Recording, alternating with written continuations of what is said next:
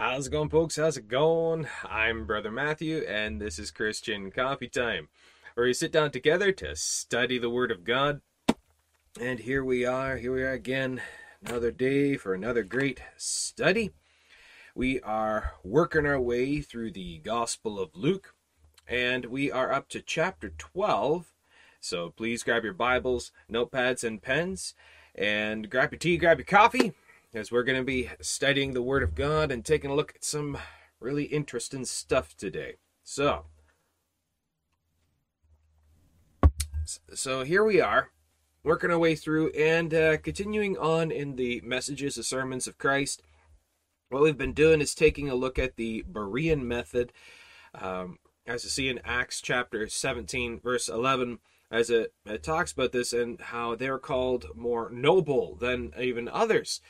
Now, this is a, a praise that, that is given by inspiration, instruction of the Holy Spirit of God, where the, the Lord praises this, that this is what he is pleased with, that this this gladdens the heart of God and, and, and this makes him so happy to see people fervently, adamantly, zealously diving into his word and believing his word over over personal opinions and uh, other things and other philosophies to see what the Word of God says, and searching all the scriptures to see if these things are so. And the Lord praises this. And we're going to be kind of looking at this a little bit more today in our study this morning. And uh, so, yeah, so please grab your Bibles and turn to Luke chapter 12 and just realize I didn't update this. All right. What? 12 1. All right. Luke chapter 12, verse 1. And if you have any comments, questions, issues, insights, please by all means go ahead, ask away. If it's not related to the topic at hand, please hold that to the end of the study or to the next broadcast. And uh, as I go through here, we're going to be taking a look at what it is saying. The what, the what of the narrative Uh, to get an idea of the full context of the passage that we're looking so we're not cherry picking we want to avoid cherry picking and we want to take a take a look at what the, the context of the narrative what it literally says is there's only one interpretation of the word of god and that's what it says what it means. There are multiple applications. It can be applied mentally physically spiritually circumstantially. So there's many applications but there's only one interpretation that's the problem that progressive Christians do and modern uh, liberal uh, personal interpretation Christians do is they take the applications and they call those interpretations. No, uh, there's only one interpretation. What it says is what it means. And so all scripture from Genesis to Revelation is applicable and for our learning.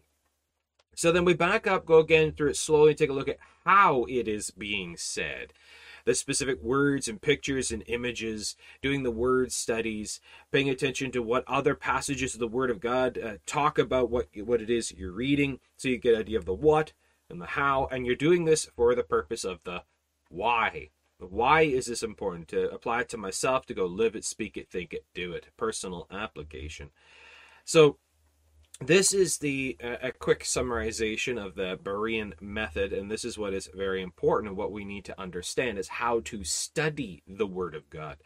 There's a lot of people who read it, but there's not a lot of people who actually study it and then apply it to themselves.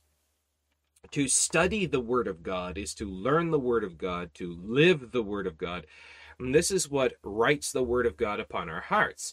It's not just scriptural memorization see a lot of people think that if i just memorize bible verses you know like john 3.16 it just that's writing it upon my heart. No that's the first step of it.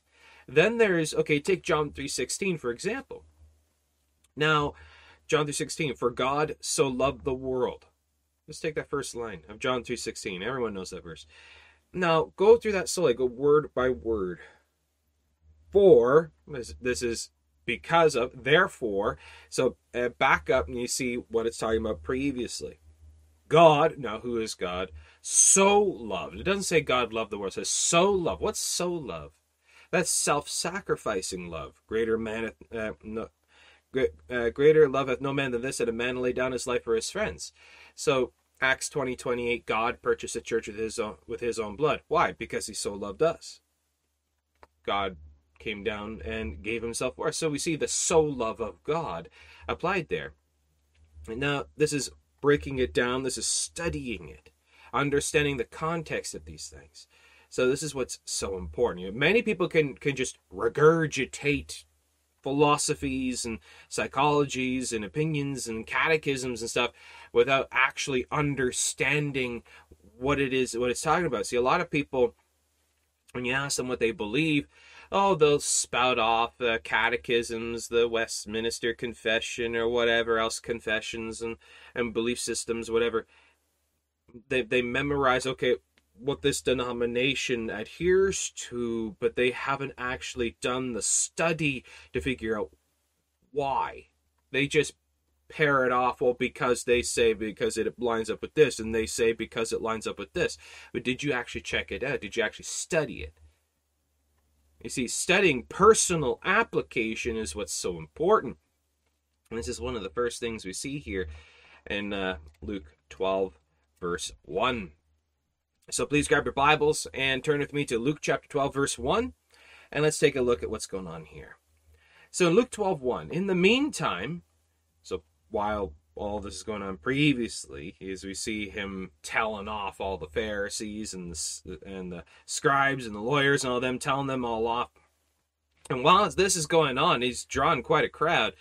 Now, as you see, in the meantime, when there were gathered together an innumerable a multitude of people, insomuch that they trode one upon another. You know, the films, movies, and such don't really picture that so much. We don't really notice this. Now, I've talked about this before in our other walkthroughs, like the Gospel of John and the earlier uh, chapters of Luke talked a bit about this how scripture talks about entire cities, entire towns, entire villages would just empty out. All the cities of the area would empty out, and people just come in droves. It says an innumerable multitude. I have trouble saying that word. Innumerable. I'm a bit dyslexic. So certain words are hard for me to say. Innumerable multitude of people. Now, think about this like like this like the sand of the sea just just you can't count them there's so many people this also would, would cause the pharisees and them to get jealous because they're supposed to be the religious leaders. But they're so dry and dead and there's no life to them. All they care about is traditionalistic religiosity. There's no power in anything they offer. And the people get tired of organized religion. Organized religion is horrible. Bible says so. It's not about organized religion. Now, what is religion? Religion is man-made ordinances and traditions based upon what what uh, certain individuals think how the word of God should be carried out. That's what religion is. It's not about religion. It's not about denominational distinctives. It's not about traditionalism or any of that kind of thing. Re- organized religion is horrible. We want the belief of faith. We want sincere, zealous belief of faith. So the Pharisees and all of them, the lawyers and the doctors of the law, they have nothing. They have tradition and catechism. But Christ offers them something else. He teaches the people as one having authority and not as the Pharisees and the scribes. And it really confounded people and amazed them and the, the word spread and people came to hear him because he's speaking with power and conviction. And there's evidence of the blessing of god upon the words. That when they hear it it gives them hope and life and strength. And not just that but you'll notice that no miracles ever occurred with the pharisees. There was no evidence of the sign of the power of god with them. That they would speak but there's no answered prayer, that there's no power, there's no miracles, there's no wonders, there's nothing. It's nothing. It's dry, dead religion. Dry, dead religion. It's just words to them, it's just a knowledge war to them. But Christ offers something else that with the word comes power. that the Lord rewards and helps and heals and strengthens and provides. There's evidence of the hand of God with it. And the people were coming because they're starving for something of the Lord. They're starving for evidence. They're starving for the hand of God. They're starving for the Spirit of God. And here is God speaking and showing what the true faith is about.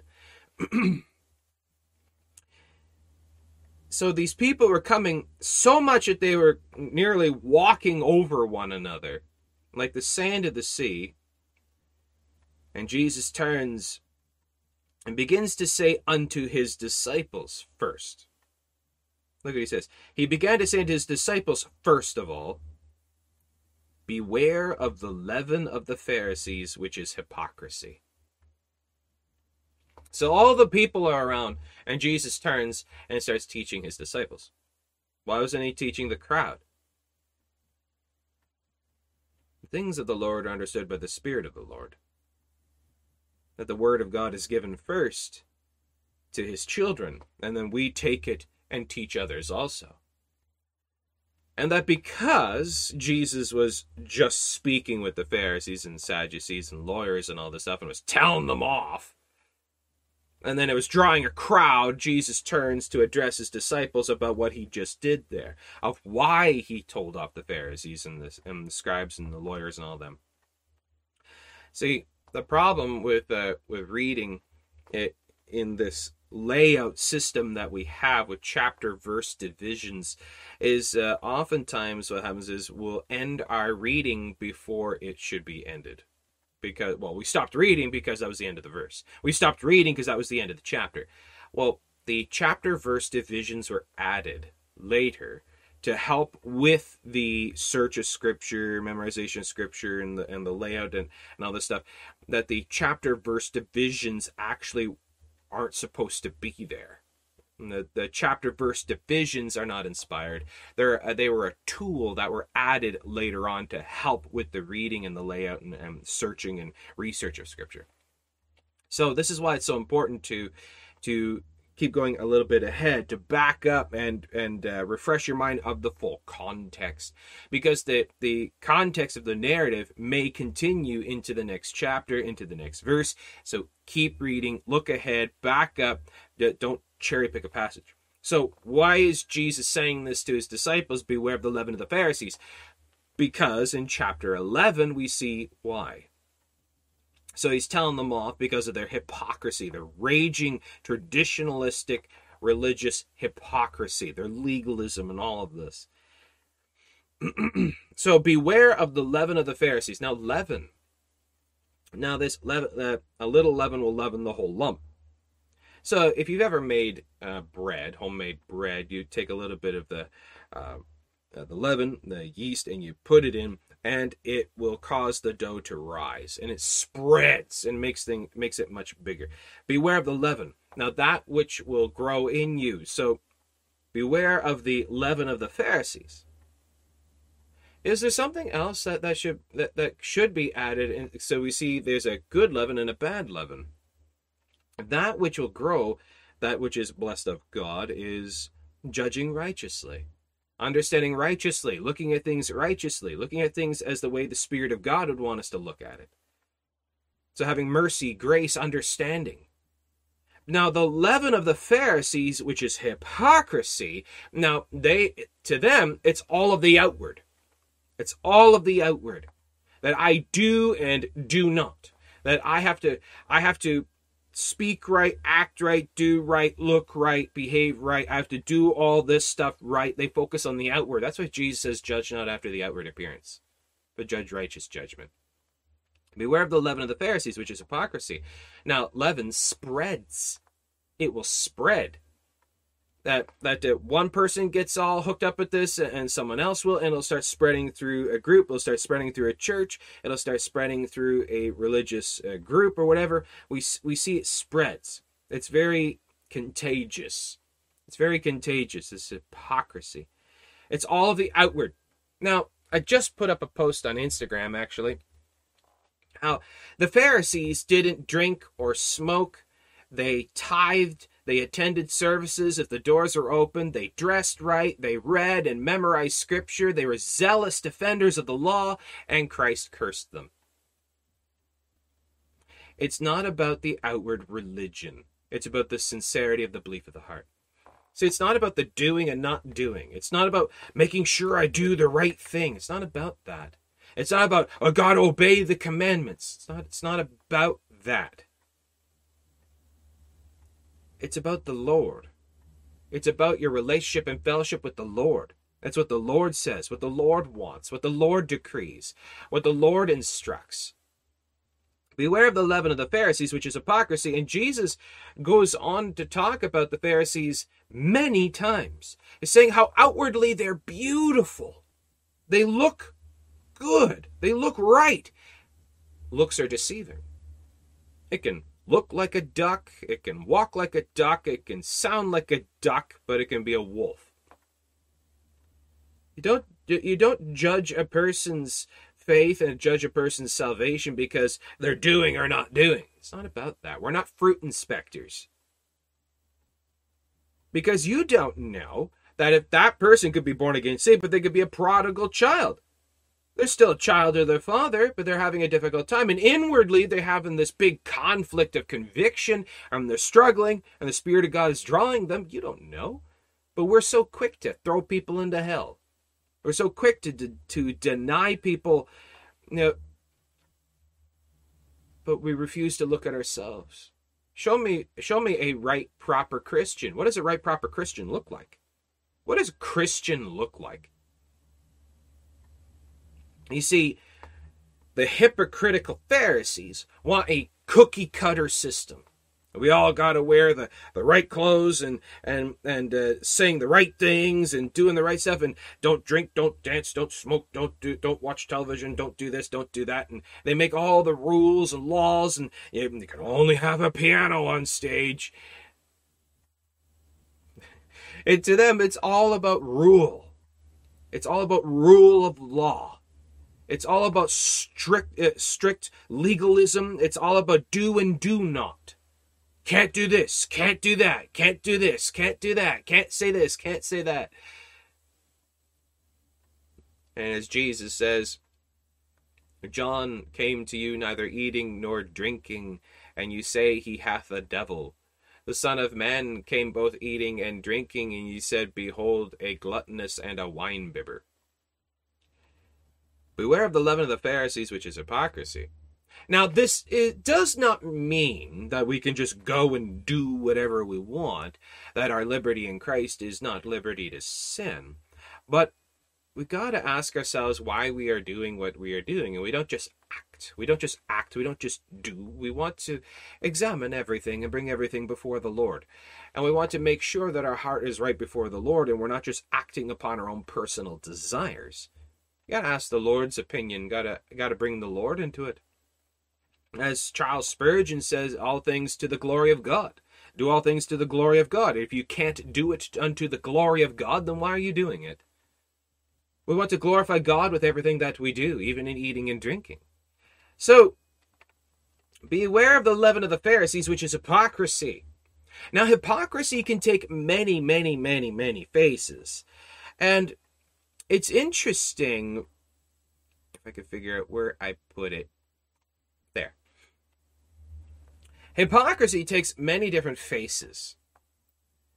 And uh, we, we think ourselves better than others because, well, I read my Bible more than they do. I pray more than they do. I go to more services than they do. Uh, I dress better than they do. I don't watch a, certain shows like they do. I don't play the, the, that kind of music. I don't have Lord, I thank you I'm not like this other man. Let's actually read that.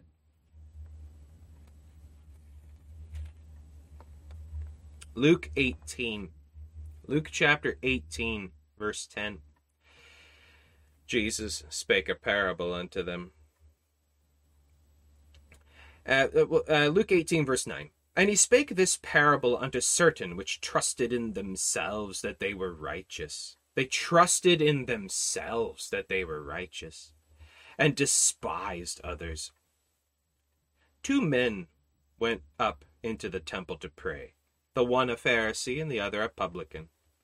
The Pharisee stood and prayed thus with himself God, I thank thee that I am not as other men are, extortioners, unjust, adulterers, or even this publican.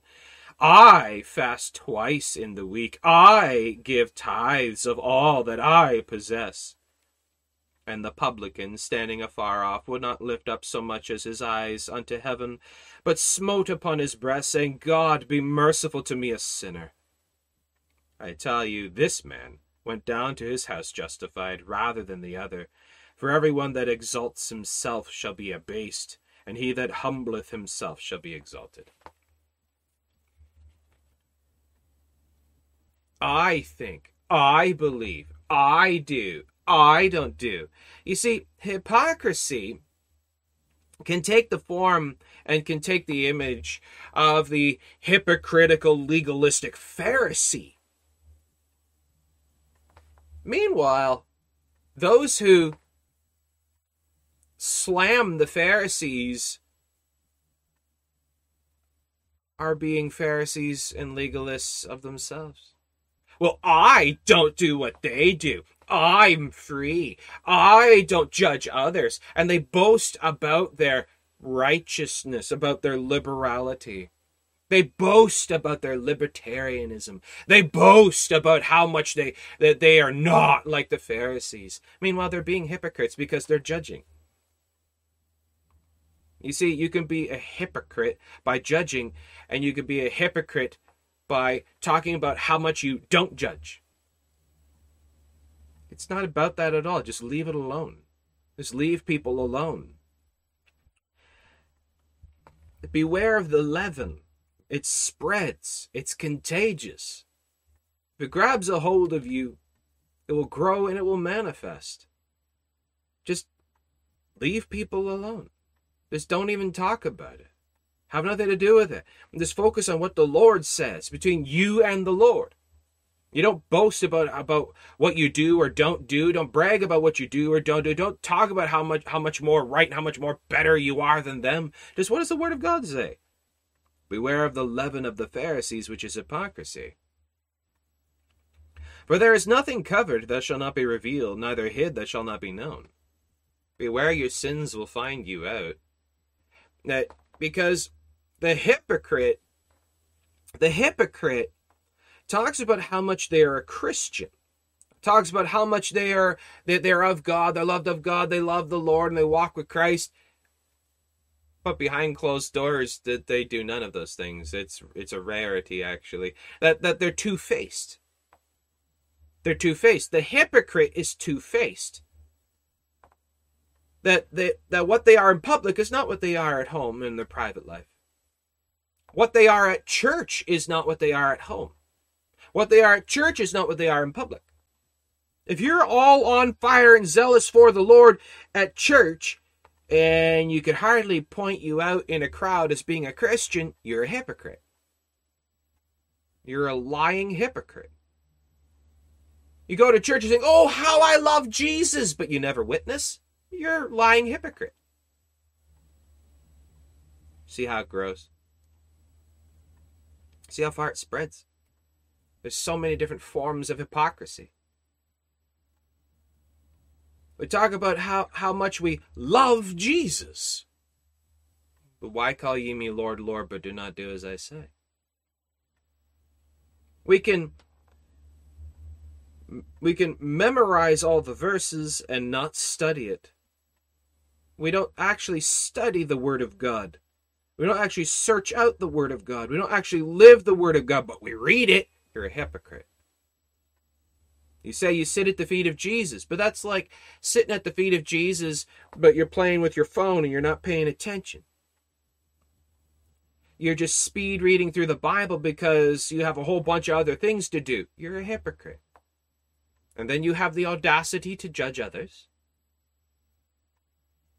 Therefore, whatsoever ye have spoken in darkness shall be heard in the light and that which ye have spoken in the ear in closets shall be proclaimed upon the housetops. You are you a gossip? You're a hypocrite. You talk about others behind their backs. You gripe more about them than you do actually trying to help them. You're a hypocrite. You say you love the Lord and you love Jesus, but there's no Christ likeness in your actions and your behavior. You judge more than you help. You condemn more than you pray for them. You're a hypocrite. And I say unto you, my friends, be not afraid of them that kill the body, but and after after that have no more that they can do. But I will forewarn you whom ye shall fear. Fear him which after he hath killed hath power to cast into hell. Yea, I say unto you, fear him. The fear of the Lord is the beginning of wisdom.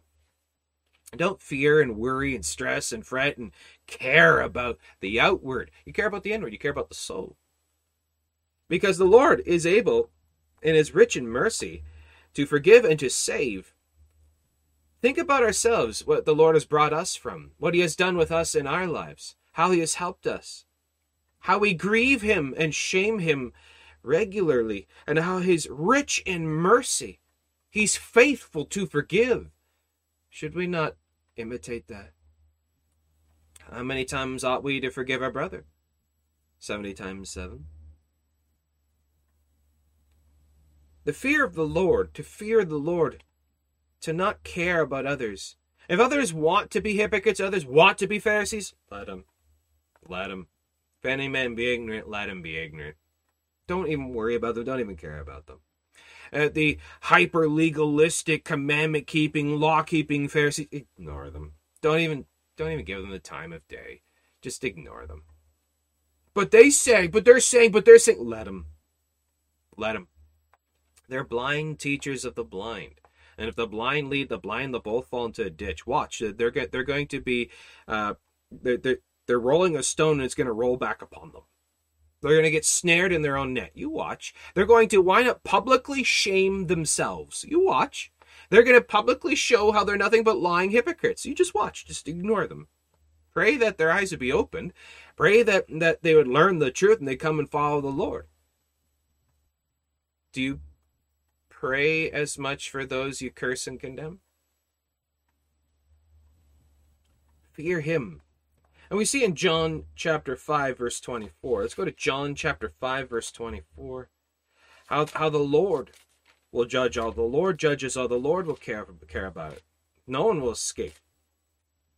And uh, so we went John chapter 5, verse 28. Marvel not at this, for the hour is coming in the which all that are in the graves shall hear his voice, and shall come forth they that have done good unto the resurrection of life, and they that have done evil unto the resurrection of damnation. The resurrection of damnation. No one's going to escape. Everyone will have to give an account. So think about that. Don't think about our standing before people here. Think about our standing before the Lord. And that will bring into us a proper right respect of fear. I'm going to, going to have to give an account to the Lord. I don't care about having to give an account to people. I care about having to give an account unto God. I owe no man nothing. I don't have to explain myself to anyone but God. And on that day, I, I, I would rather my account be rather short. I want to keep a short account with God. That's what helps keep me in line, will help straighten me out. I think about that. Because it's not going to be a, a private, you know, court uh, uh, court case. It's not going to be a private thing. We're going to be standing in front of everybody, and our lives are going to be bared open before everybody. There's going to be no secrets. Everyone's going to see and hear everything about everyone. Everyone's going to get a turn. No one escapes.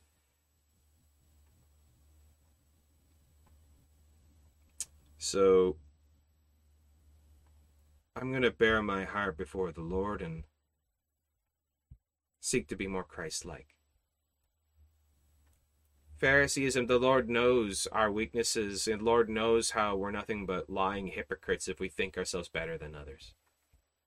The Lord knows because He knows what's in our lives. He knows how we have broken His law, how we've broken His word, how we've grieved His Spirit, and how we've betrayed His word. No one's flawless. No one's sinless. No one's perfect. And as the scriptures say, if any man thinks he knoweth anything, he does not yet know as he ought to know. And though thou exalt thyself as the eagle, thence will I bring thee down. The Lord will call you out. He knows what's of your heart. He knows what's in your lives. He knows what's going on. Stop playing, stop pretending, and be honest. Be honest. You may have your personal preferences and likes and dislikes. Just understand not everybody's like you. It's not a cookie cutter faith. It's not a cookie cutter religion. What does a Christian look like? Bring it before the Lord. Fear the Lord. Don't fear man. Don't care what others think. Stop trying to impress people. Who are you trying to impress? When you talk about what you do or don't do, or, or how much you abstain from, or, or what you have, or what you give, who are you trying to impress? What does it matter? The Bible says, God says that your right that that your uh, left hand should not know what your right hand is doing. Don't even talk about it. Don't even don't even boast about it. Just what does the Lord say? Promote the Lord, promote Christ. Fear him which hath power to cast into hell. You fear the Lord. Verse 6 Are not five sparrows sold for two farthings, and not one of them is forgotten before God? But even the very hairs of your head are all numbered. Fear not, therefore, ye are of more value than many sparrows. As you see here, the Lord is also trying to give a picture of how small we are. Like take a look at sparrows, for example. And this is where we can also get the get the term a dime a dozen kind of thing. They're so cheap Five sparrows sold for two farthings. It's, it's like nothing. That's pocket change. Five sparrows. Equating us to this. We are of more value than many sparrows.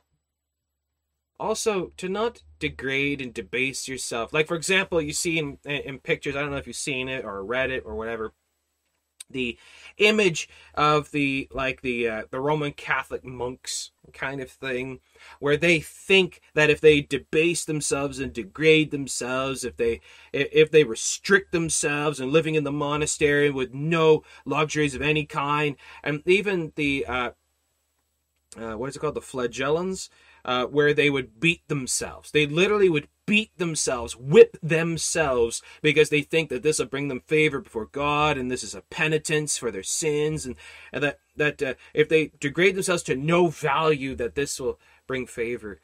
No, we're of more value than sparrows. We were made from the dirt, but He saves us and makes us His children. All those that believe on the Lord Jesus Christ are his children. Children of the Lord. Think of the value. How much value do you have if both God and the devil are after your soul? Think about that. How much value do you have? To not degrade and debase ourselves, to think less of ourselves than what we are. Even the very hairs of our head, some of us have more than others, very hairs of our head are all numbered. For the Lord knows everything about you, and He still so loves you. The so love of God. Greater love hath no man than this, that a man would lay down his life for his friends, and that's what God did for us, because he so loved the world. Christ atoned for the sins of the whole world.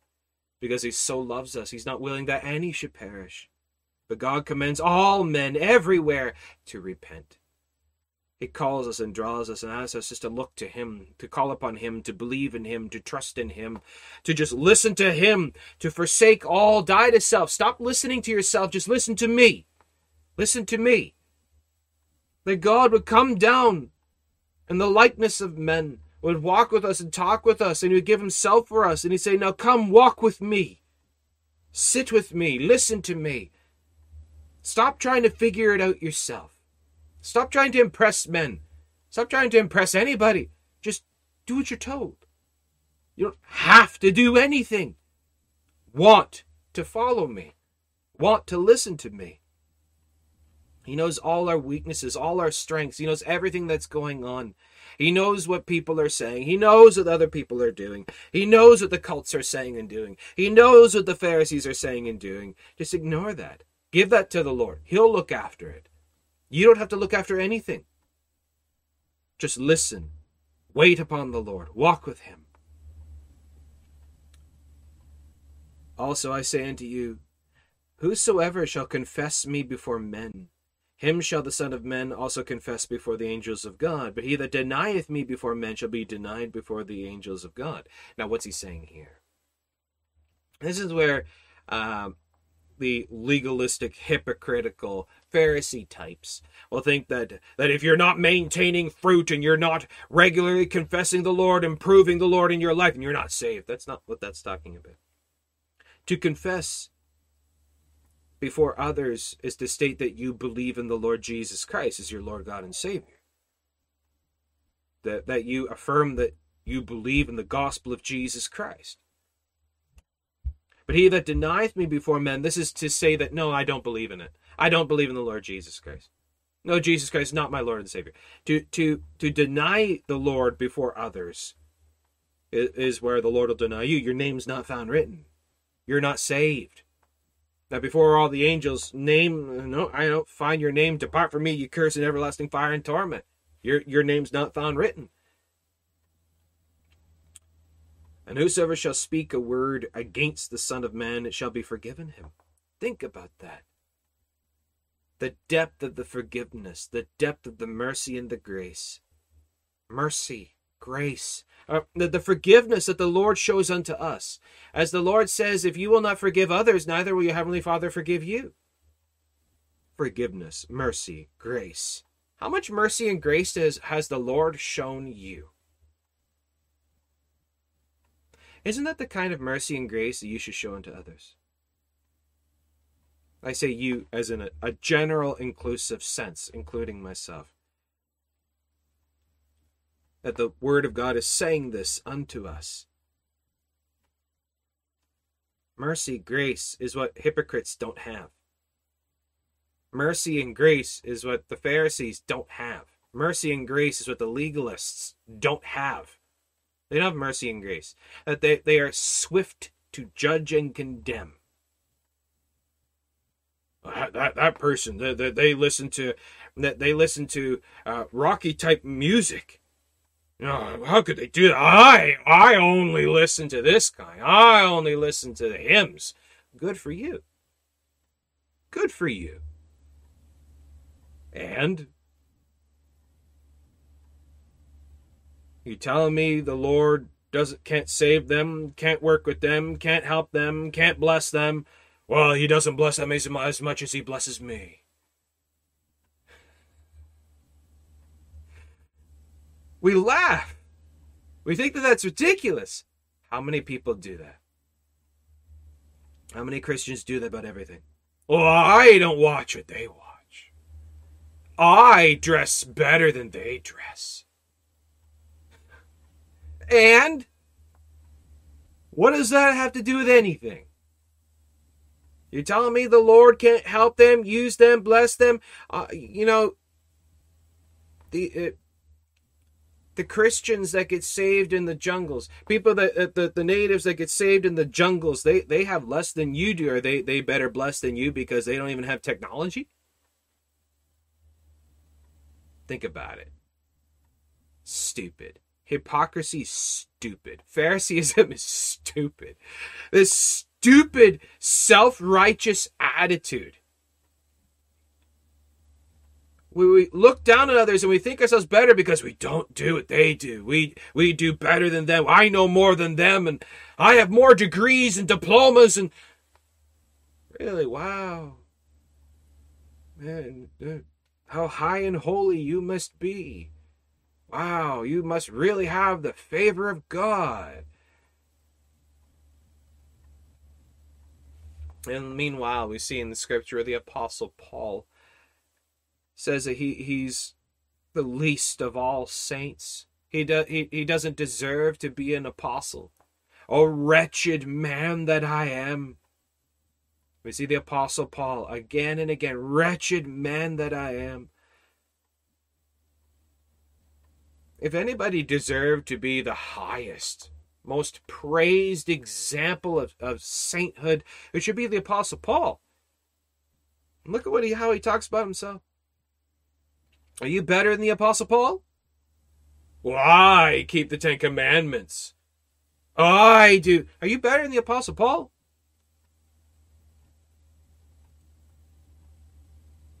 To even the audacity of some people where they actually think themselves sinless. Those people are fun they're fun because every time you, you point to them what scripture says to, to refute their, their ideology they get so mad oh you're about to break, break your sanctification better not get mad that, that man they get really get really wild because they, they are in such a delusion they actually think themselves sinless well, I keep the Ten Commandments and I don't sin. I've actually had people say that to me. Believe it or not, they actually think they're sinless. They don't sin. Wow. Wow, you're better than Paul and Peter combined. Wow. You should write your own book of the Bible. And we can include it in here. Tell us how to do it. Hypocrites. Lying, legalistic, pharisaical hypocrites. It's easy to be sinless when you redefine sin. There's the thing. There's the thing. That's the issue with a lot of these folks is it's easy to be sinless when you redefine sin. Well, I don't think that, that it's uh, that big of a deal in your opinion. But what does the Bible say? Meanwhile, you look at their private life and they're no different than you. But they've redefined sin. That's how they're sinless. And the Lord will call them out. Don't worry about calling them out here. Don't worry about exposing the hypocrites here. They're gonna have to stand before the Lord. No one's gonna no one's gonna get off. No one's gonna, gonna go scot free. Everyone's going to have to give an answer. The criminals and the wicked and the evil in this world, they're gonna have to stand before the Lord. No one's no one's getting away with it. You know, I, have often said, I really hope, I really do hope that there are pillars in the courtroom of God that we can hide behind because I don't want to be standing there. I want to hide behind one of those pillars when it comes to some of those people's turns. Like these rulers of the world today, the, the wicked of the world today. Oh man, I, I really hope there are pillars that I can hide behind. I'm telling you. And whosoever sorry, and whosoever shall speak a word against the Son of Man, it shall be forgiven him. Blasphemies or whatsoever they shall blaspheme shall be forgiven them. Blasphemies it can be forgiven. Well, I uh, I didn't go to the depths of sin like they did. You know, I envy that. Boasting of uh, people boasting about how they didn't sin, they didn't do. I've never done. I've never sinned like that. Good for you. But where sin abounds, his grace did much more abound. And the Lord talks about this actually. About those that have that have have done much receive greater grace. They are shown greater grace, greater mercy. The one who owes little or the one who owes much? Which will love the Lord more? The one to whom much was forgiven. It shall be forgiven him. It shall be forgiven. It is forgiven.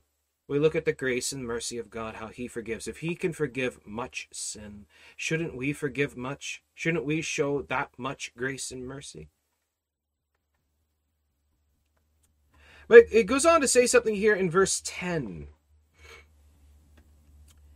But unto him that blasphemeth against the Holy Ghost, it shall not be forgiven. To blaspheme against the Holy Ghost. Now, what is this? Now, we, we've we've talked about this before, and there's a lot of people who have a misunderstanding of what blasphemy of the Holy Ghost actually is. Now, what a lot of people have is the traditional orthodox explanation, which is just speaking evil and cursing the Holy Ghost. That if you if you do that, you can't receive forgiveness and you're going straight to hell. No. No. That's bad. Don't do that. But that's not specifically what that is. Go go a bit deeper. Okay, so you see the person who eh, who curses the, the spirit of God, curses the faith, curses the word of God. And th- th- you take a look at what this person see. Judging after the appearance is judging what they're doing, the cursing. Go deeper. Why is that person doing that in the first place? Where is that coming from? Look at the heart of that individual. They have a hardened heart. Why? Why? Keep asking why. Go deeper, deeper, deeper. Why? Why are they saying it? Why are they doing it? In what state? What manner? They've hardened their heart against the Lord. Why? How? We see the Lord commands all men everywhere to repent. The, the Lord calls all. He draws all. He convicts all. Not all will believe, but he still calls and convicts and draws all. Anyways, the invitation is is given out freely to all. Some people fight and reject and resist it, to resist the grace of God, to resist the, the, the conviction of the Holy Spirit of God. Because what does the Holy Spirit do? John 16, 8. When he has come, the Comforter, which is the Holy Ghost, he will reprove the world of sin and of righteousness and of judgment. That means to instruct, guide, guard, convict. And the Spirit of God working on certain people will cause certain people to get wild and to get mad, as you see in Romans chapter 1, verses 18 to 25. They suppress the truth in unrighteousness. They take the truth of what God is saying and they shove it down and they try to hide it and they cover it with their sin and they try to bury it. This deliberate resisting, rejecting of the conviction of the Spirit of God is what hardens their heart. To resist what the Lord is showing, to reject what the Spirit of God is offering and convicting you, to fight against the Spirit of God, you are hardening your heart against the Lord. You are unable to receive forgiveness. Because how can I be forgiven if I'm not even allowing the Spirit of God to bring me to repentance? It literally takes the work of the Spirit of God to bring me to repentance, to bring me to conviction. That if I don't allow the Spirit of God to convict me, I'm not going to be repenting. I'm not even going to want to repent. I'm going to have no desire to repent.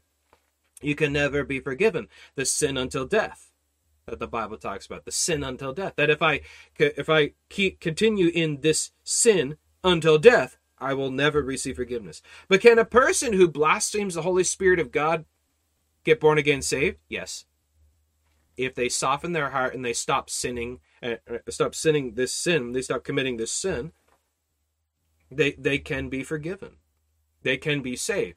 But as the Bible specifically talks about never receiving it, the sin until death, so, what is blasphemy of the Holy Ghost? Resisting the Spirit of God, the conviction of the Spirit of God until death. That's specifically what this is talking about. Because you take a look at what the Spirit of God does, the work of the Holy Spirit, uh, of his conviction and his instruction, and all of this.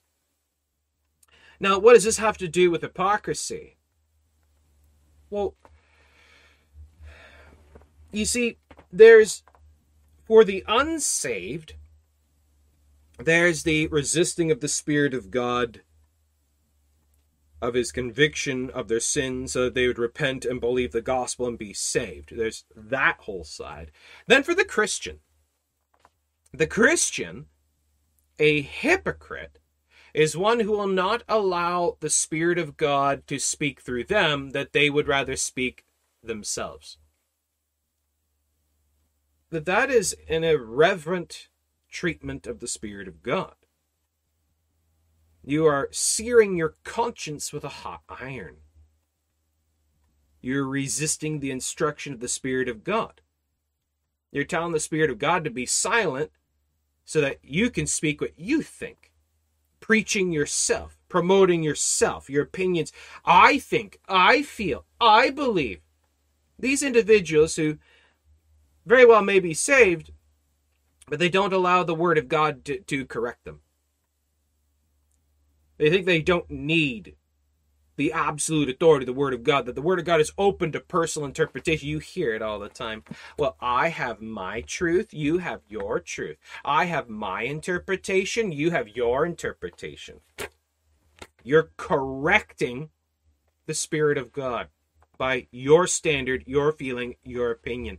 That hypocrisy is a form of blasphemy. That's flippant, irreverent misuse of the Spirit of God. You're telling the Lord he's wrong. You're telling the Spirit of God he's wrong. He's not the authority. He's not the authority of your life. He's not the authority of your conviction. He's not the authority of your beliefs. Your beliefs are determined by you, not by the Spirit of God. That's scary. That we could do that to the Lord. We could we could have the absolute audacity to do that to Jesus. Imagine, imagine. Back in time, go back 2000 years ago. You're sitting at the feet of Jesus. Okay? He's what we're reading on the pages, he's literally speaking. And you say, "No, I don't think so, Jesus. I think this is how it should be. I believe. No, sorry, Jesus. You have your opinions. I have mine. You have your interpretation. I have mine.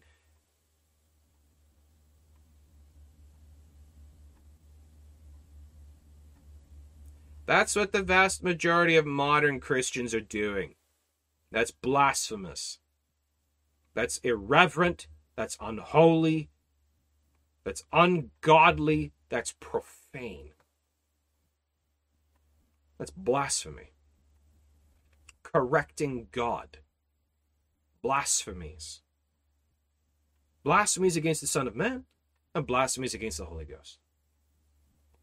So the Lord can, can and will forgive that. That will be forgiven. Hypocrisy is saying that we don't do that. Hypocrisy is, is saying how, how we love the Word of God, but yet we're always interpreting it to justify and validate our own personal opinions and feelings and desires and lifestyles and all that kind of stuff.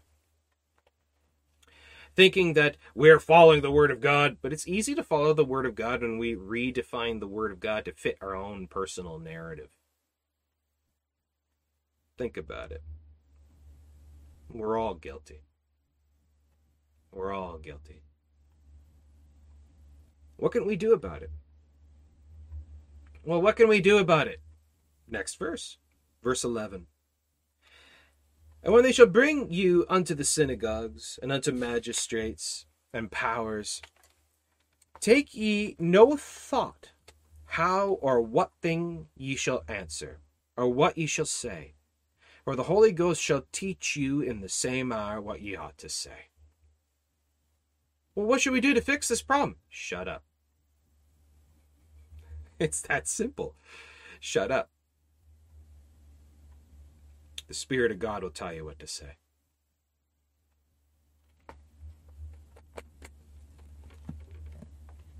We ought to get over ourselves, shut up, and just listen. What does it say? What does it say?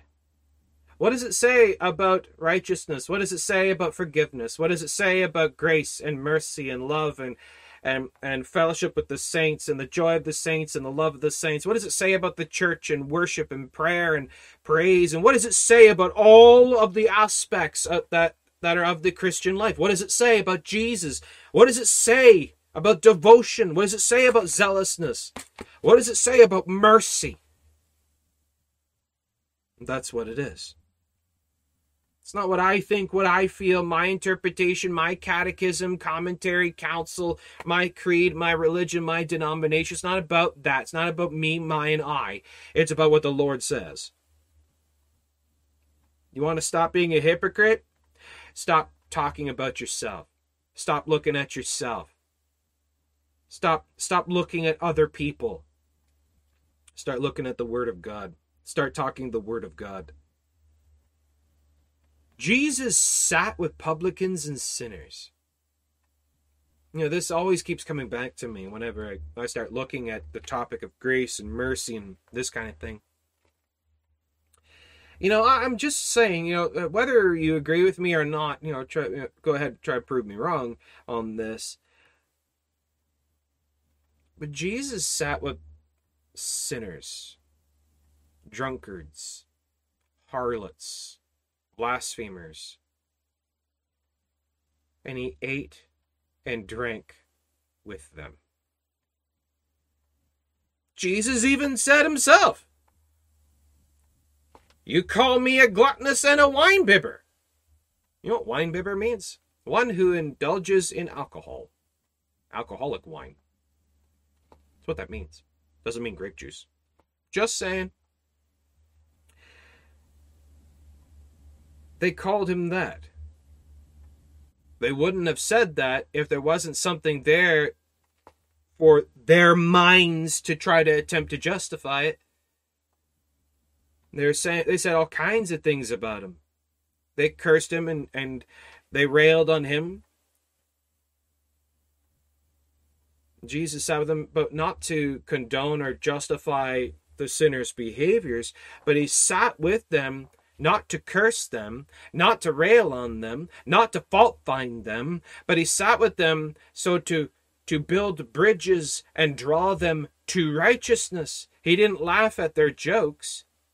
He didn't fellowship with their sin, but he went to them to build bridges uh, of communication so that he could speak to them and witness to them of the truth, so to convict them of the truth, to draw them to the truth that they might be saved. He didn't reject them or forsake them and think himself better than them and abstain from them and, and speak evil of them. But he went to them to save them. Do, do we go to the people that we disagree with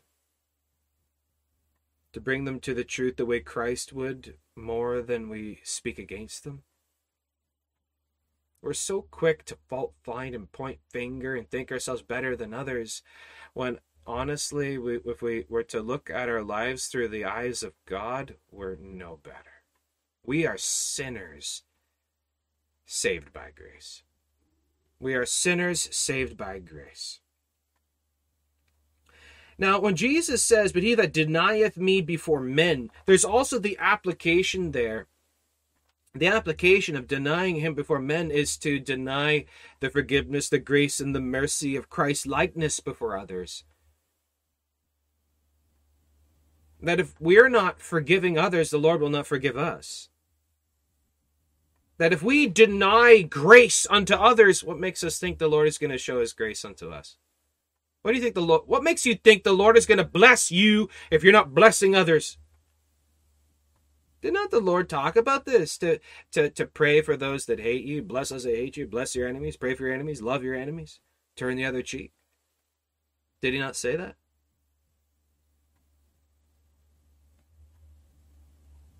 What, how can we confess him before others? It's not just confessing Jesus which means to promote Jesus to uh, of, of Jesus his person that Jesus is God, we can tell them the gospel with no grace.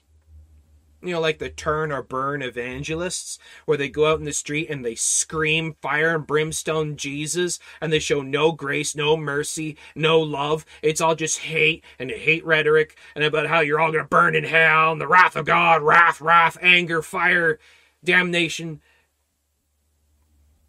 But to confess Jesus is to confess not just his person, who he is, but his character to confess the character of Jesus, the grace of Jesus. How can I confess grace unto people? The grace of Christ. Not just Christ, but the grace of Christ, the faith of Christ, the mercy of Christ, the forgiveness of Christ. How can I show this unto others? The Pharisees don't. They only show conviction. They, they preach wrathful judge Jesus. They don't preach the Jesus that sat with the publicans. They, they don't preach the Jesus that is forgiving and graceful and merciful. A Jesus that will bring sinners to tears because of his grace and love of his acceptance that it, it that they, they don't have to try to make themselves acceptable. If they would just come to him and believe on him repent and believe the gospel he will embrace them. He will forgive them.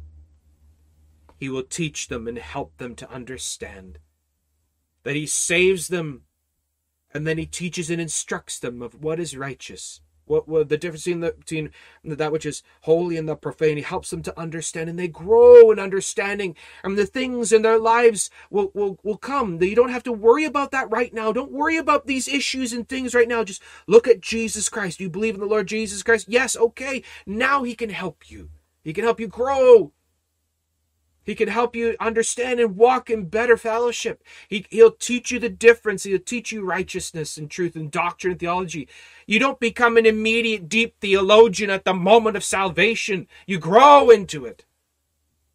But so many of the Pharisees condemn the, the, the, the born the, the freshly born Christians because they're not perfect, flawless scholar theologians at the moment of salvation. You do know there's a learning process. Have grace. Have patience. Christ like patience.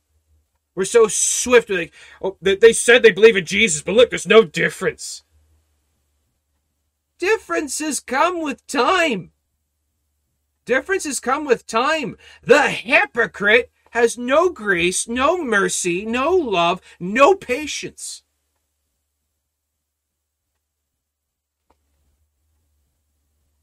Look at Jesus, the people he hung out with, the people he called to be his, his disciples and apostles.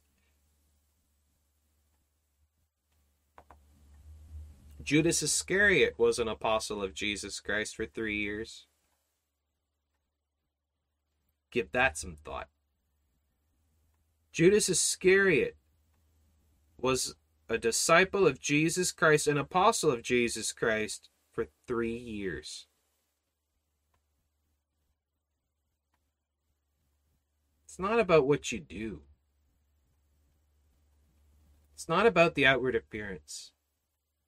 It's not about churchianity.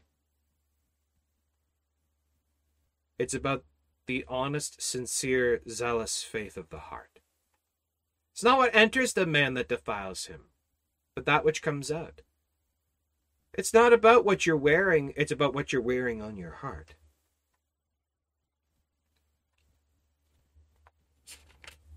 And when others judge you, when the Pharisees and all of them come upon you and they start judging you, look what he says worry not what to say beforehand. Don't even worry about it, ignore it. The Spirit of God will tell you, the Spirit of God will show you. He will help you. He will instruct you.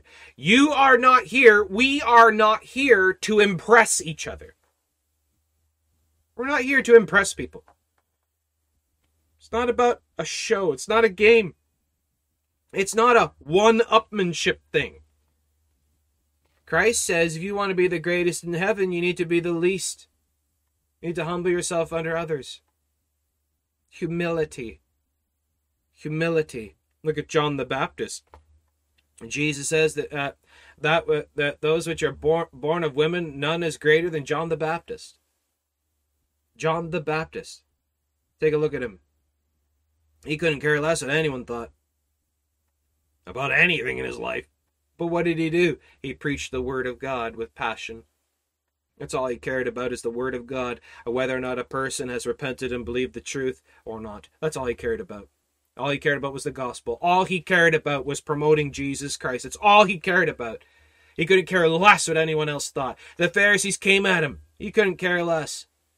He was judged of all people. He couldn't care less.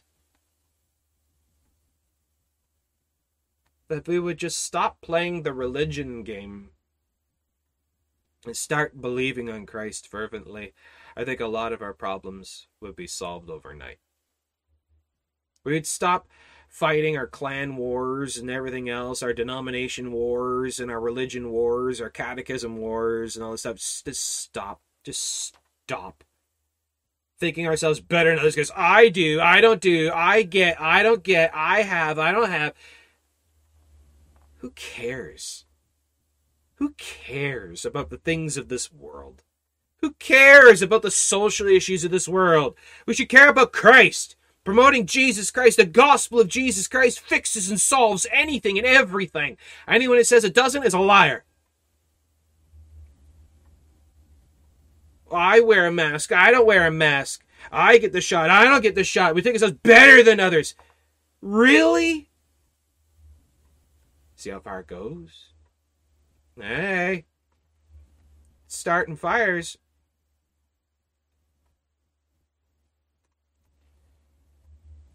Hypocrisy. Thinking yourself better than others because you do or don't do. You think yourself better than others because you're holier than them. You keep yourself better than others. That's hypocrisy. That's Phariseeism. We are all wretched sinners saved by grace. We're all wretched.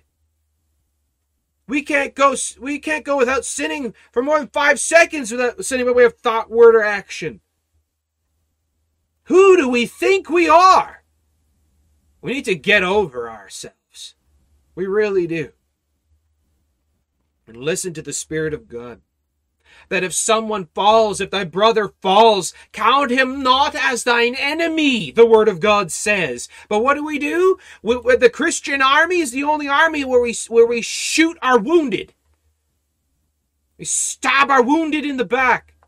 Instead of helping them and encouraging them and praying for them and, and, and fellowship with them to draw them to Christ so they could learn of the truth, we, we just shove them down further and damn them curse them, think ourselves better than them. We don't help pick them up. We just we just put our foot on their necks and shove them further in the mud.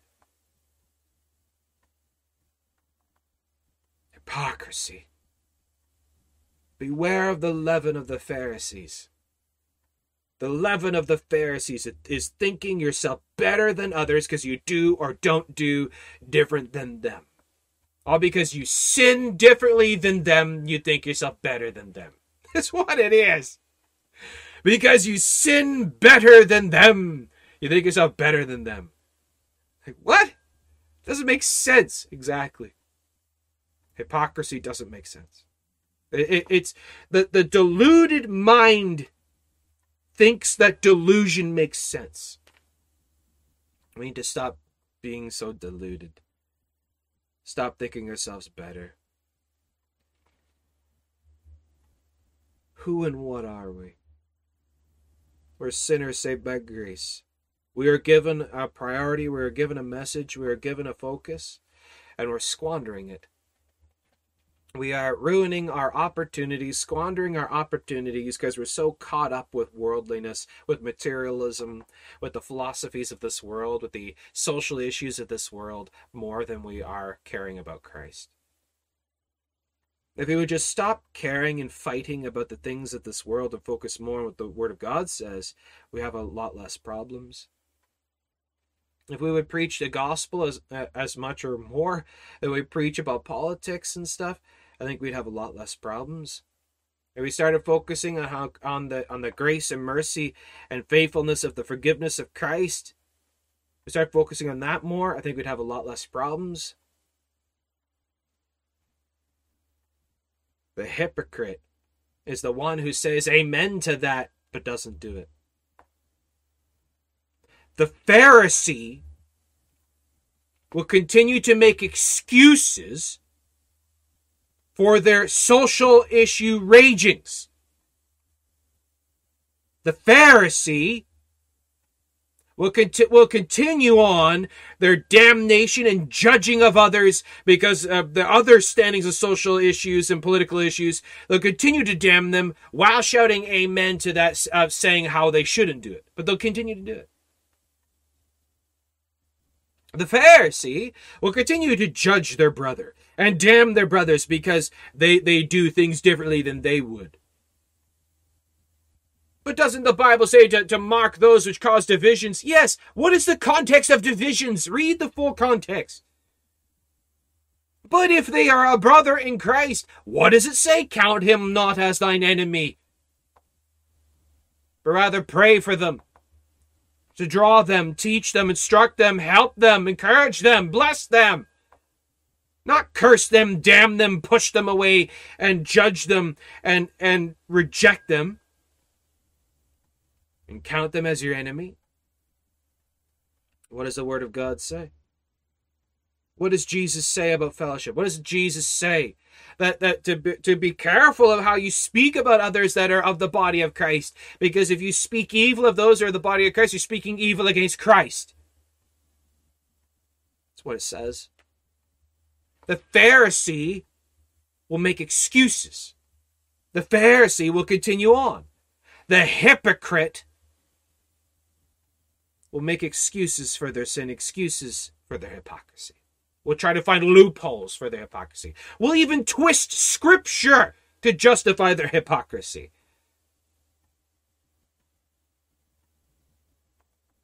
Lord, I thank you that I am not like this person who got the shot. I thank you I'm better than them. yes, I went there. I said it.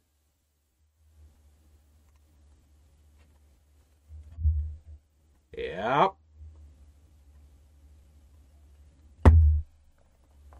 Lord, I thank you. Now, we take a look at people who promote stuff and talk about things and fight issues. the people who seem to have great powers and abilities. You take a look at other denominations, other religions and cults, like like Joel Osteen, Kenneth Copeland, all of them, these people who seem to have such great power and blessing and help, eh, they're just Jannes and Jambres. They're they're eh, they're not of God. Don't look at other religions. Don't look at other people. Don't look at other other things. Don't look at yourself. If Jannes and Jambres, the Sons of Pharaoh, were alive today, they'd be employed by Bethel, promoted by Kenneth Copeland and Benny Hinn, adored by Joyce Myers and Todd White, and would be the best friends of Joel Osteen. Now, what does that got to do with this? We see in the Psalms where the psalmist was bewildered by the prosperity of the wicked.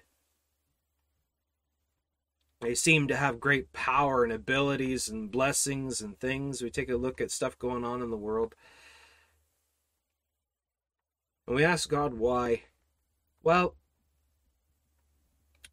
for a lot of people, this is the closest to heaven they'll ever get. For the saints, this is the closest to hell we'll ever get.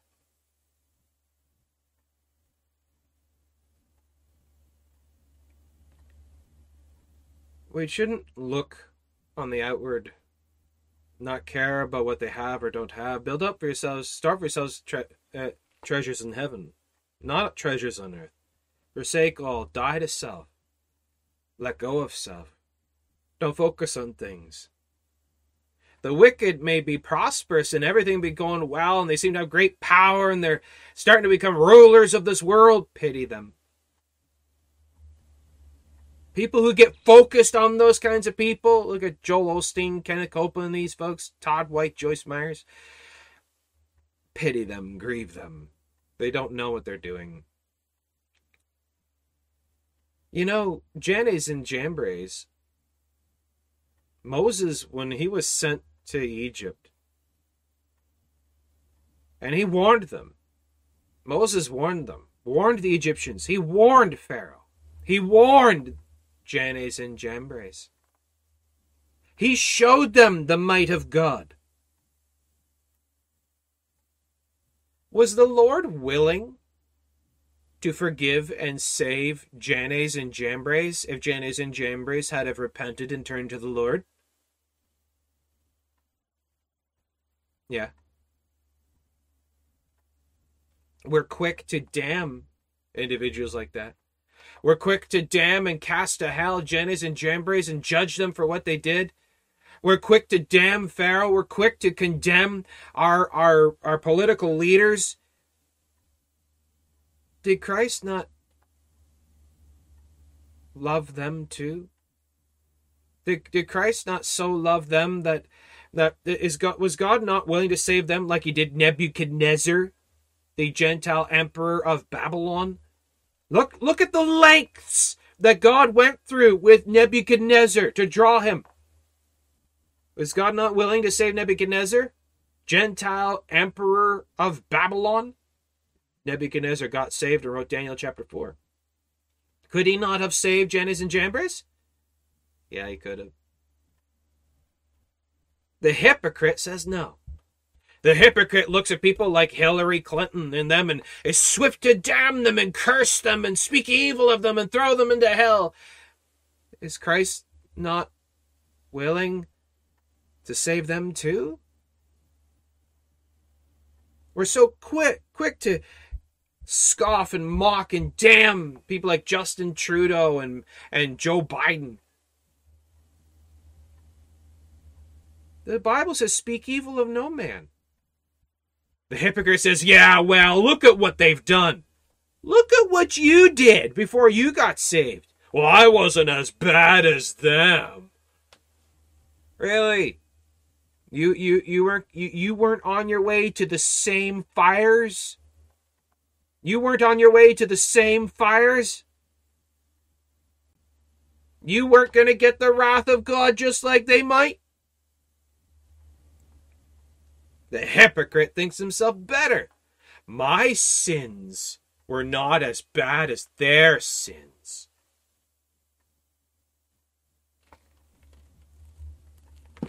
Can you show me where the sin scale is? Uh, I I've not yet been able to find where the sin scale is. Um, I don't know about you. Maybe maybe you have a different version. Can you tell me what the passage is? What's the passage where it talks about the sin scale, where where someone's sins are not as bad as others' sins, and that others won't won't won't be won't receive as much wrath? And I can't find that. Well, uh, well, you look at what they did. Look what you did. Are you better than the Apostle Paul? Should we build a shrine for you? Should, should we have should we build a little tabernacle for you? Hypocrisy. Thinks yourself better than the wicked. You are no more deserving of salvation than they are. Hypocrisy says you are more deserving of salvation. You deserve to be saved. Hypocrisy says that, that Christ only atoned for you and not for them. That's hypocrisy. Think yourself better. I'm of the special, chosen, select, elect. I'm of the chosen. Really? Yeah, okay. Phariseeism takes many faces.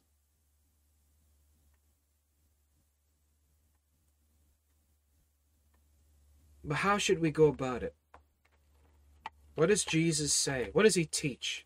Put all scripture together. All scripture together. What does the Lord say? Shut up. Listen to me. Stop talking. Be quiet, is what one of the passages even says. Be still. Wait. Be silent. forsake all, die to self, sit down, sit at the feet of Jesus, listen to me, my words, my doctrine, my theology, my teaching, what I say. Jesus was walking with his disciples at one point. Forgive me, I can't remember the reference. Maybe one of you knows the reference. Where his disciples say, Master, these ones over here, we're, we're speaking of you, and we bid them to stop. Uh, should we call down hellfire upon them? As Elijah did. Should we call down the judgment on them like Elijah did? Jesus turns to his disciples and says, Ye know not what spirit you are of. The Son of Man came not to, to destroy men's lives, but to save them. Are you destroying opportunities to promote the fullness of Christ? Are you destroying people's lives by your rhetoric? Are you destroying the fellowship of the saints? And one of the things that God hates is sowing discord amongst the brethren. I don't know about you, but I'm not going to hold the hammer and the nail that people use to crucify one another because of others' differences of opinions of things. I'm not going to take part in that. I'm going to be promoting Christ and seeking to encourage one another and help draw people to the fullness of Christ, not berate them for their differences. Not put them down and curse them and hate them because of what they do or don't do. We're supposed to preach doctrine of the truth of Christ and help people to see the truth, not berate them. We're not Bible thumpers. We're not Bible thumpers. We're supposed to be Christ like, loving, graceful, merciful disciples. Father, forgive them, for they know not what they do. Like Stephen being stoned. He was in the process of literally being stoned to death. And he asked the Lord to forgive them. Should we not be like that? Should we not seek to be like that? Beware of the leaven of the Pharisees, where there's no grace, no forgiveness, no mercy, no hope, no patience. It's just a it's just a judgmental, legalistic, angry Jesus. I don't know about you. That's not my Jesus. My Jesus is forgiving. My Jesus is graceful. My Jesus shows mercy. My Jesus will even sit with sinners. People that we would second guess about sitting with. That we might even raise an eyebrow. If we were back then and we saw Jesus heading over there and he, he uh, uh, pulls out a chair and sits down at the table and grabs a drink and grabs a plate of food and starts eating drink, we, we'd raise an eyebrow like, what? We would hesitate. He doesn't. Jesus tells us to love one another. Stop fighting. Love your enemy. Speak evil of no man. Show grace and mercy, forgiveness. Stop sowing division and schisms and fightings and bickering. Stop thinking yourself better than one another. For there's none that doeth good. No, not one. The moment you think that you're doing good, you're deceiving yourself. It's not about us. It's none of us. It's all of Him. None of us, all of Him. It's not about our denominational distinctives. It's not about wearing the shirt and tie and, and, and carrying the right color Bible and all of that. It's about the Lord God Jesus Christ. Show me a Christian that gets it right. Show me a Christian who gets everything right, and I'll show you a hypocrite. We all get it wrong. We're little children, as the Word of God says. We're little children stumbling around, making messes of everything. And the Lord is constantly having to put it all back together. And we think ourselves mature. We think ourselves having it all right. We're nothing but chaotic little children. How many times uh, do we make the angels sigh and shake their head? Like, seriously, that's what we are. Let us not think ourselves more highly than we ought to. Beware of the leaven of the Pharisees. Let's confess the true Christ, of the fullness of Christ, of who Christ really is, what Christ is really all about. It's not about the doing and not doing, the getting and not getting, the having, not having. But it's not about commandment keeping and law keeping. It's not about religion and religiosity. It's not about the outward appearance. It it's about Jesus Christ. It's about the grace of Christ, the faith of Christ, the mercy of Christ, the love of Christ, the forgiveness of Christ, the patience of Christ. Patience enough that you'll give them a chance. Patience enough that you'll pray for them and hope unto salvation. So give this some thought.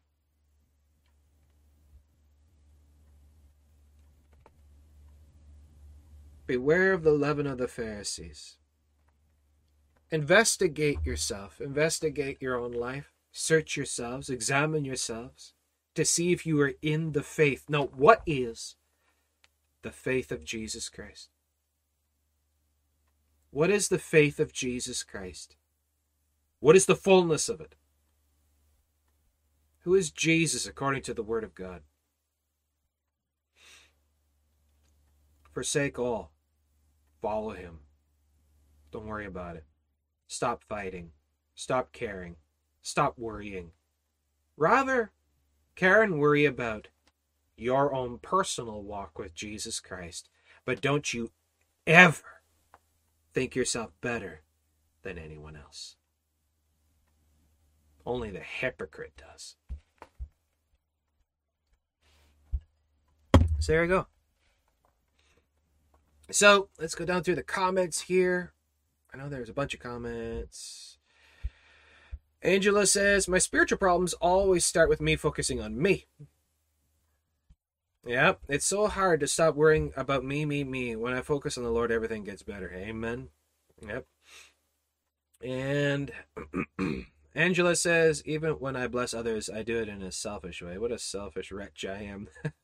we all do it but I have to stop looking at my failures and make it all about God. I think that that is the only way to have victory. Amen. Here, you are right about not uh, talking bad about brothers and sisters in Christ. I said something about a sister and I felt horrible. I have to ask forgiveness right away. Yep. As Scripture said, go to them make amends.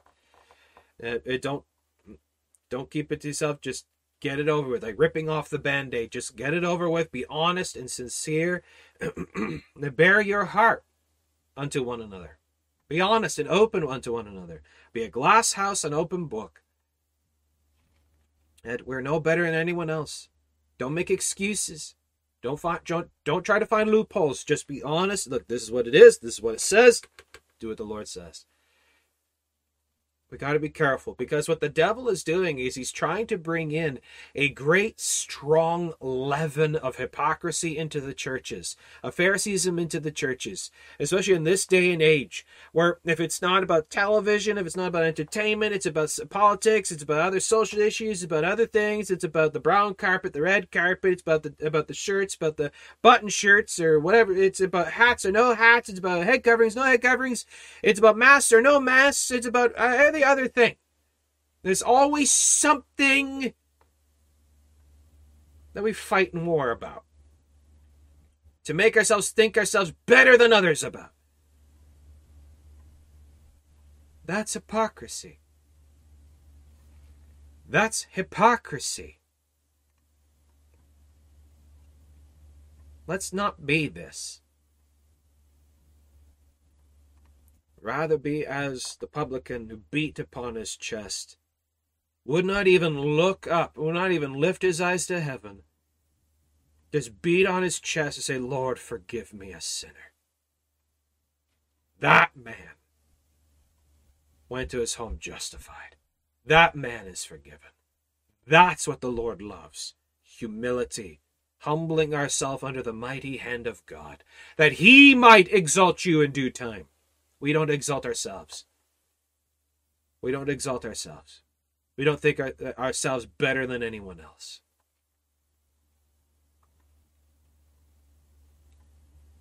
Jen says that's where the Ten Commandments come in as the schoolmaster to show them their sin. Right. And we look at ourselves, the moment we think ourselves good, the moment we think ourselves right, look at the law. That'll smarten us up. That's like a, a, a cup of ice water thrown in the face. It smartens us up. That gets rid of hypocrisy real quick. Let's take a look at the law.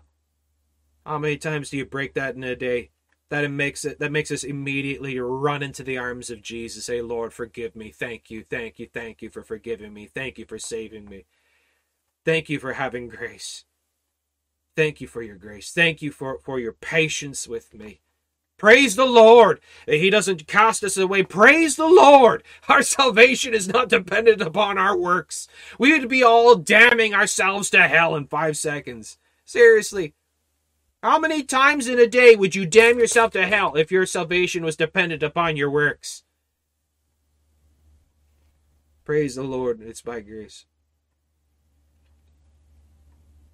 Angela says, I know God commanded us to love one another, but do we have to like each other? Well, that's where the Word of God says, As much as lieth within you, live peaceably with all men.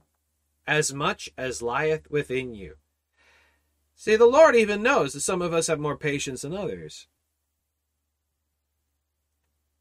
That some people will try your patience and be difficult. Those that bring you to the end of yourself where you cannot live peaceably with them anymore, that's what it says just walk away. Just leave. Stop talking. Just stop. Stop writing, stop talking, stop stop fighting, stop bickering, just stop. Just shut your mouth, turn around, walk away. But and they'll be chirping away to get the last word let, let it go. Let it go. Walk away. As much as lieth within you, live peaceably with all men. But don't you ever speak evil of them.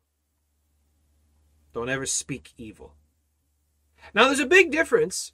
This is where the modern liberal personal interpretation progressive Christian comes in and and they they try to throw in there about the speaking evil as even rebuking. Don't ever rebuke someone. Don't ever rebuke. Don't ever tell them they're wrong. Uh, Bible says otherwise.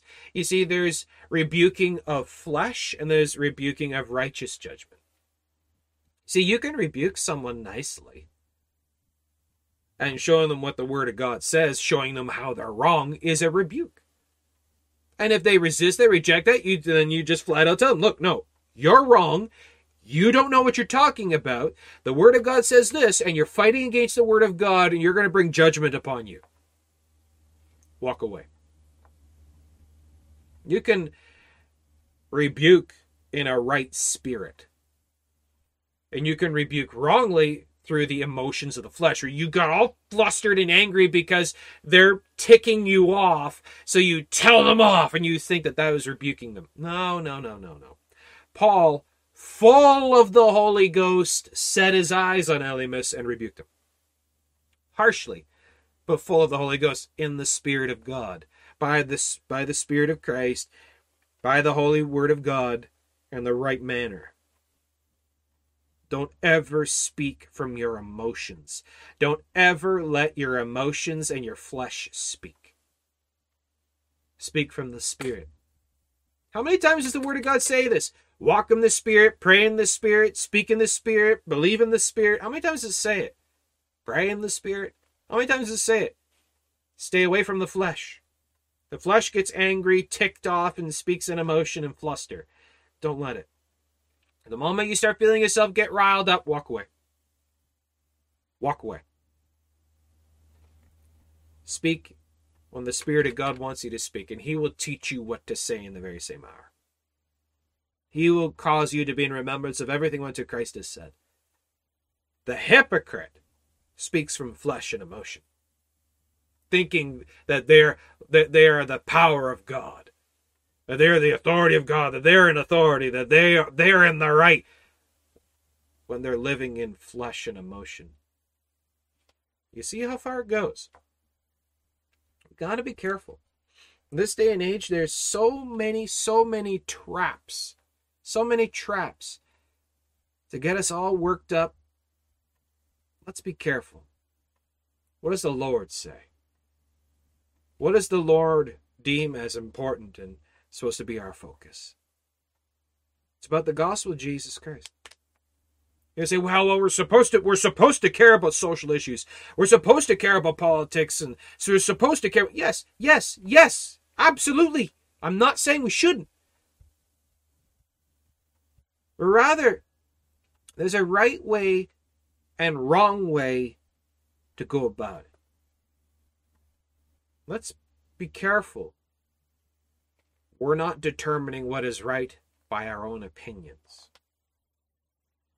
Yes, we should be involved with all these things, involved with social issues and political issues and this stuff, the way Christ was.